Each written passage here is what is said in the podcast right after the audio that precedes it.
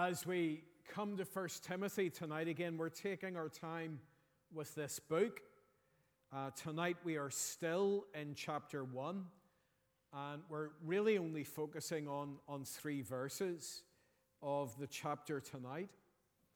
And as we come to this passage, remember that right at the very heart of this letter is the relationship that exists between Paul the writer of this letter, and Timothy, the friend and the co worker who is receiving this letter. And their relationship in itself has important things to teach us about the gospel and how it transforms our relationships with people. The gospel should change us.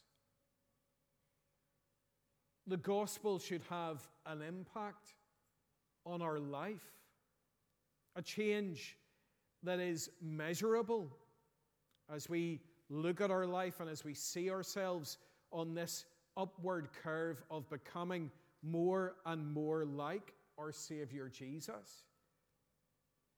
And the gospel should transform relationships.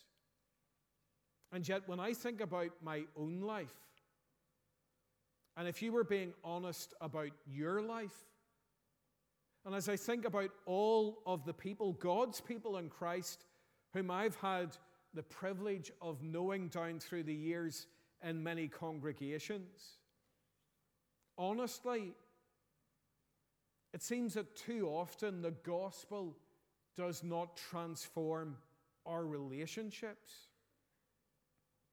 So we need to think about that a lot as we look at this model that is provided for us, running all the way through this letter. And tonight we're, vo- we're focusing on verses 18 to 20 in chapter 1. And in those verses, straight away, we are reminded of the nature of this relationship that existed between Paul and Timothy because we, we look at the warmth of the language that is used here by Paul he addresses someone who is not a blood relative, someone who is a co worker, if you like, an apprentice, an assistant in gospel ministry, as his son. Look at verse 18 Timothy, my son. So let's remember that before anything else, this letter that we are reading is personal. The Paul thinks of Timothy as a son. And for that reason, we get deep insights into Paul's mind and his heart. He is sharing with Timothy in the way that you might do with a child whom you love and trust. But we also remember that, as well as being a personal letter, this is a letter that is before us tonight that in God's wisdom, in His timing, in His purposes, this letter has been transmitted to us in Holy Scripture. That what we are reading here is not simply personal. It's not like letters that you could find in a museum between two people, that there is something more going on here, that this letter is also prophetic.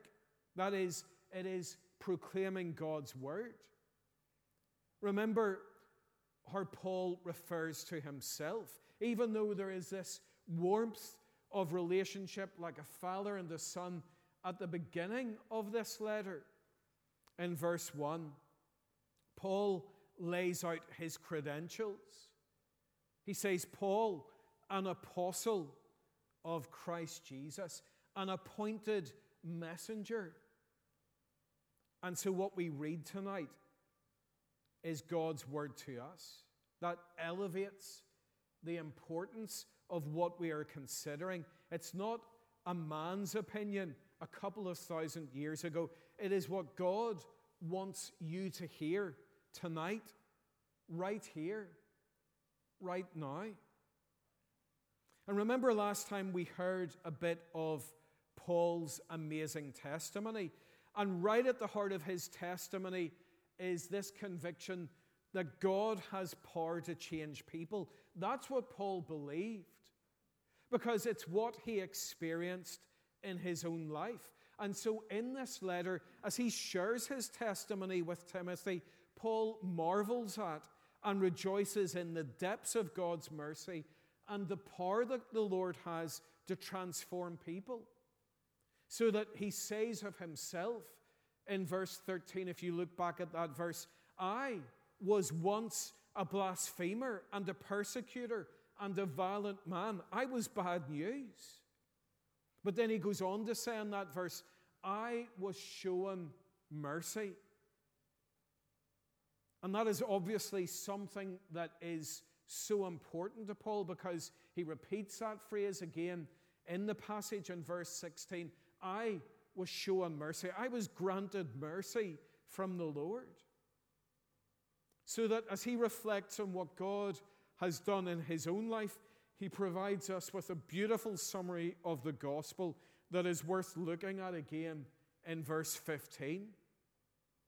Remember how he really bigs up this message in verse 15 with this introductory phrase that we encounter elsewhere in these letters to Timothy and in the letter to Titus. Here is a trustworthy saying that deserves full acceptance.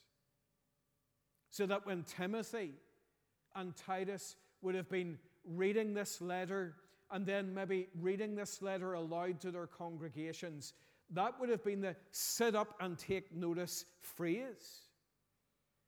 It's a bit like, I don't know whether I should talk about 'Allo, 'Allo, if you remember it, but remember the, the resistance worker? Listen very carefully, I shall say this only once. And Paul's saying, listen very carefully. This is something you need to hear. And what is it in verse 15?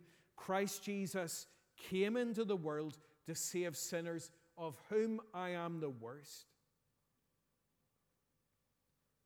Folks, the gospel should leave us humble.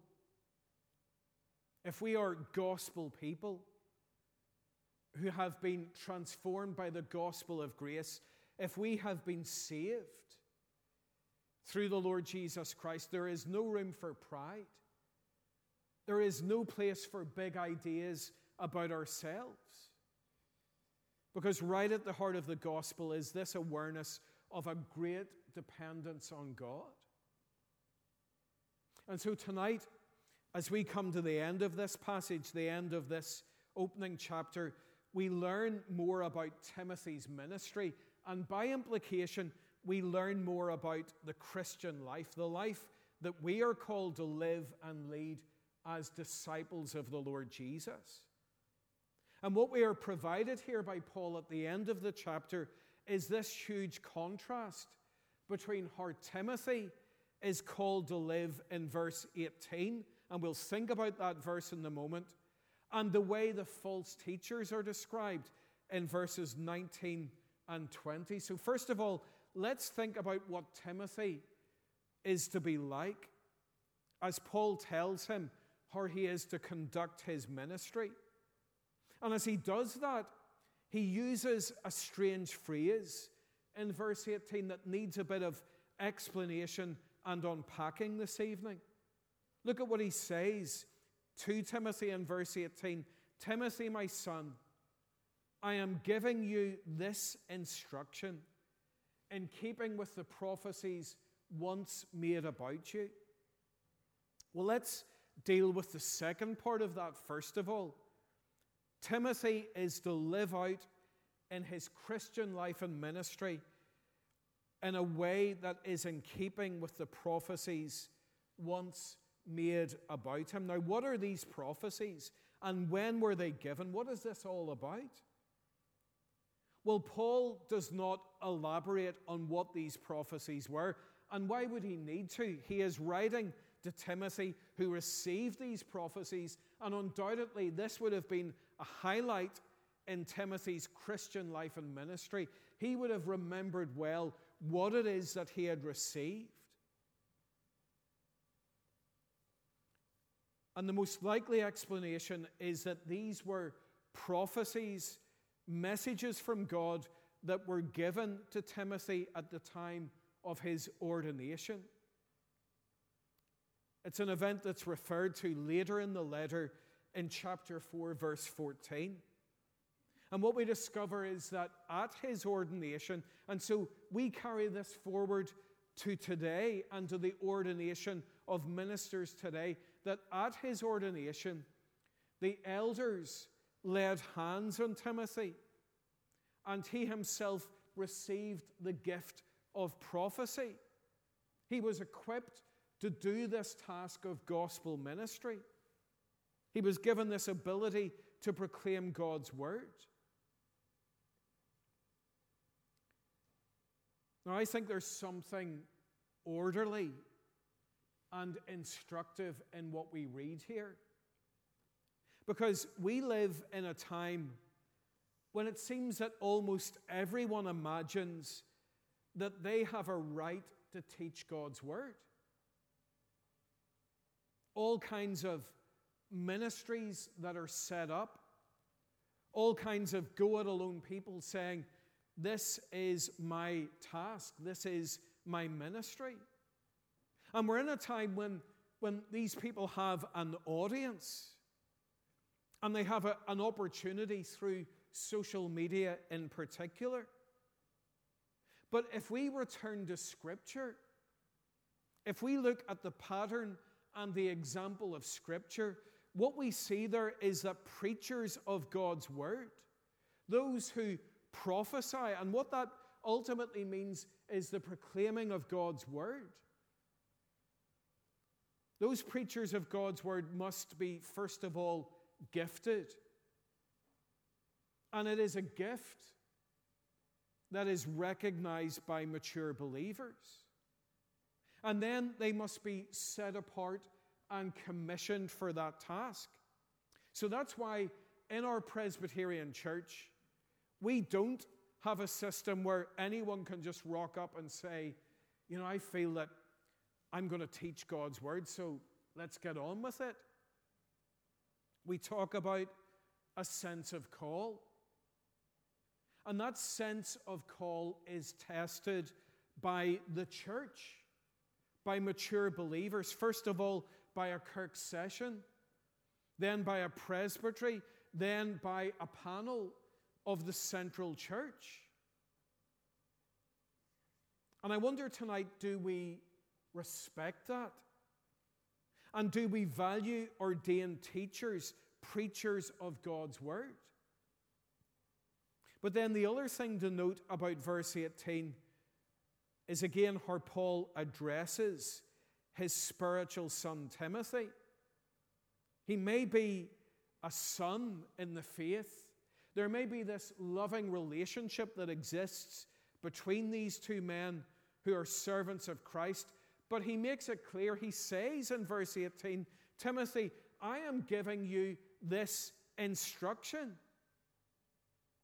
Or again, as we, or as I like to do, if we look around the, the modern versions of the Bible that maybe we're using here tonight, in the newer version or translation of the NIV, that word is command. In the ESV is, is a charge. We got, yep, charge. So that conveys the strength of this instruction, command, charge. So it's important that we, we recognize here this is not Paul writing a letter and saying, you know, Timothy, I'm suggesting to you, or I want to give you a wee bit of advice here. Now, you can take it or leave it. No, Timothy, I am instructing you, I give you this charge. So that here we get this precious insight into this particular gospel relationship. We see that Timothy respected and valued Paul's authority as an apostle.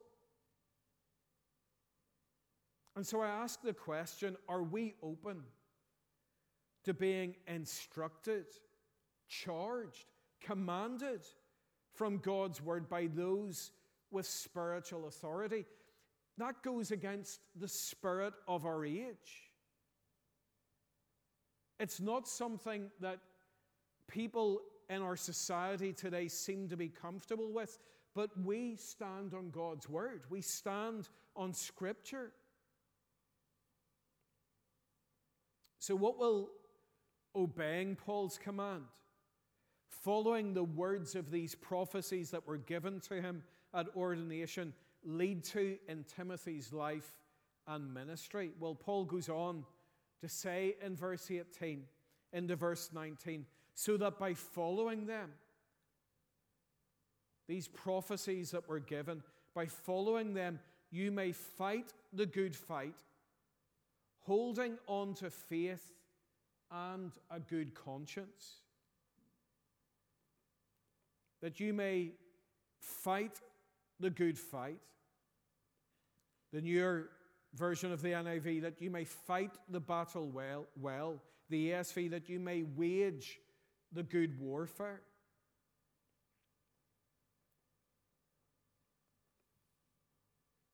And people, if the Christian life ever feels like a battle, that's because it is. If it ever feels like there is a war going on in your life as a believer in Christ, that's because there is. We're at war with this world.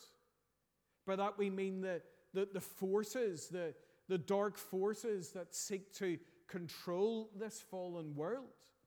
We're at war with the evil one who would want us to slip up and would want us to take our gaze off Christ.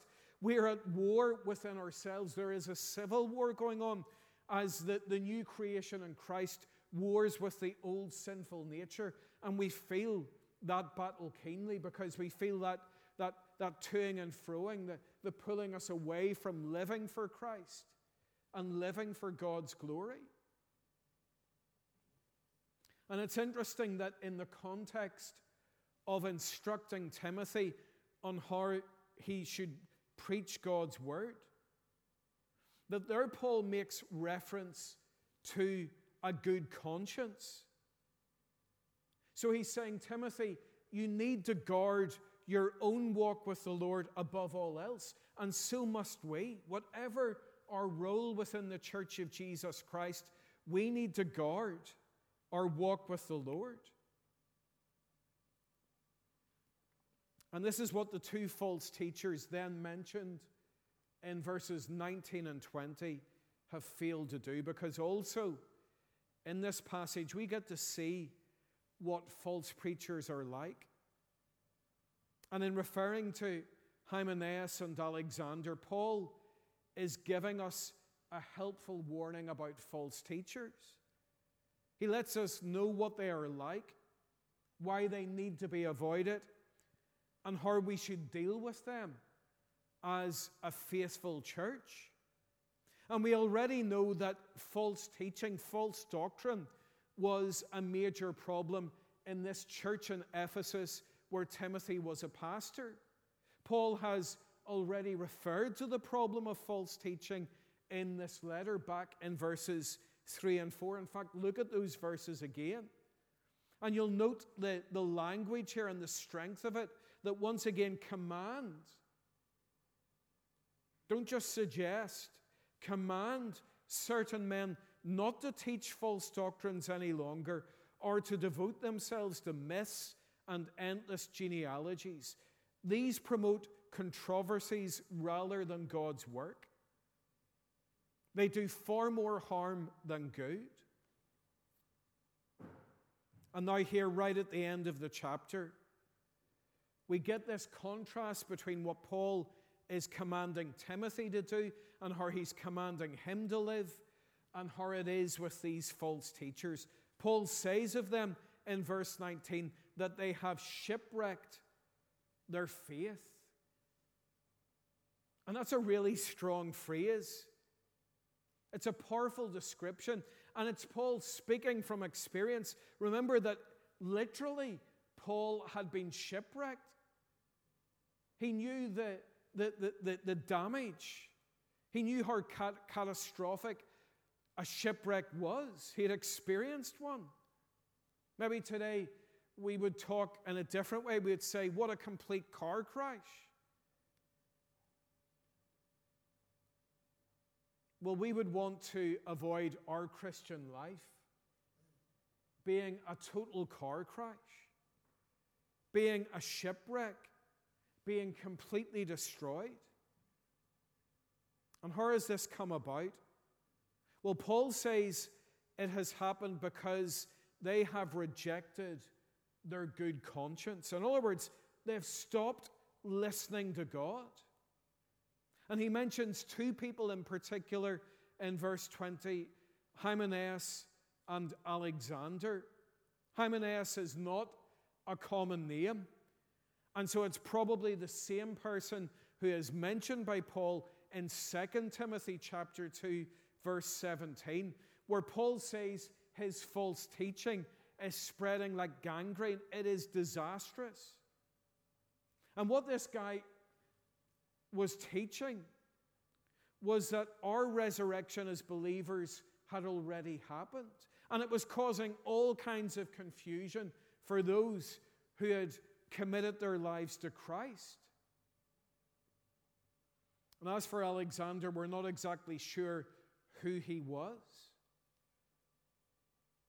We sometimes talk about which came first, the chicken or the egg. Well, when it comes to false teachers, bad doctrine accompanies bad behavior. And sometimes it can be hard for us to tell which came first. In some cases, people start to live in a wrong way. And then they, they change their doctrine. They change their understanding of God's word and they twist and pervert God's word to accommodate their way of living. We see this at the present time within the Church of England and the stance that many within it are taking in terms of same sex relationships.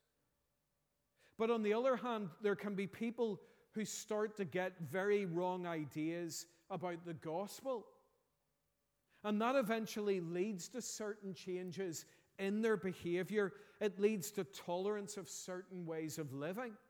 But either way, ethos and ethics are closely linked. How we live is very much intertwined with what we believe.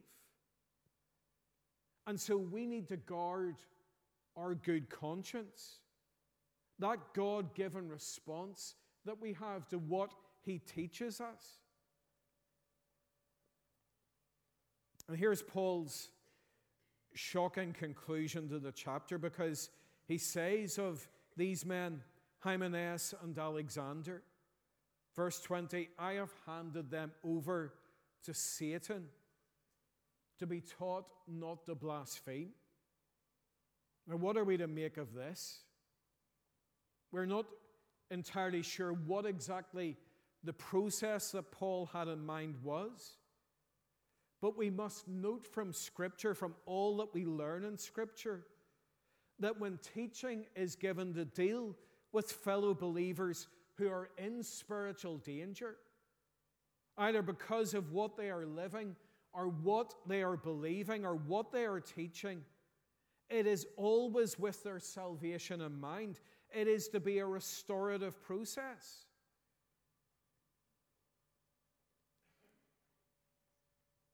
And so, are you in a dangerous place spiritually? Then you need to take steps. And you need to receive the help of those around you within the church of Jesus Christ so that it will bring you towards restoration.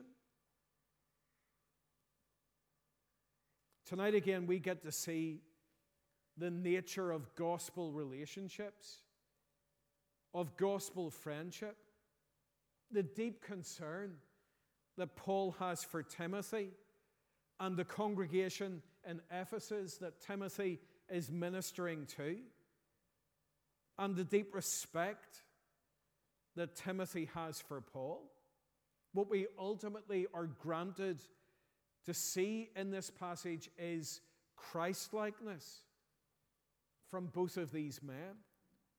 Christlikeness in their relationships, in their submission to the authority of God, a Christlikeness that is needed in our lives and which we need in this church. We pray that God will continue to do His good work in us, making us more and more like His Son Jesus for His honor and His sake. Amen.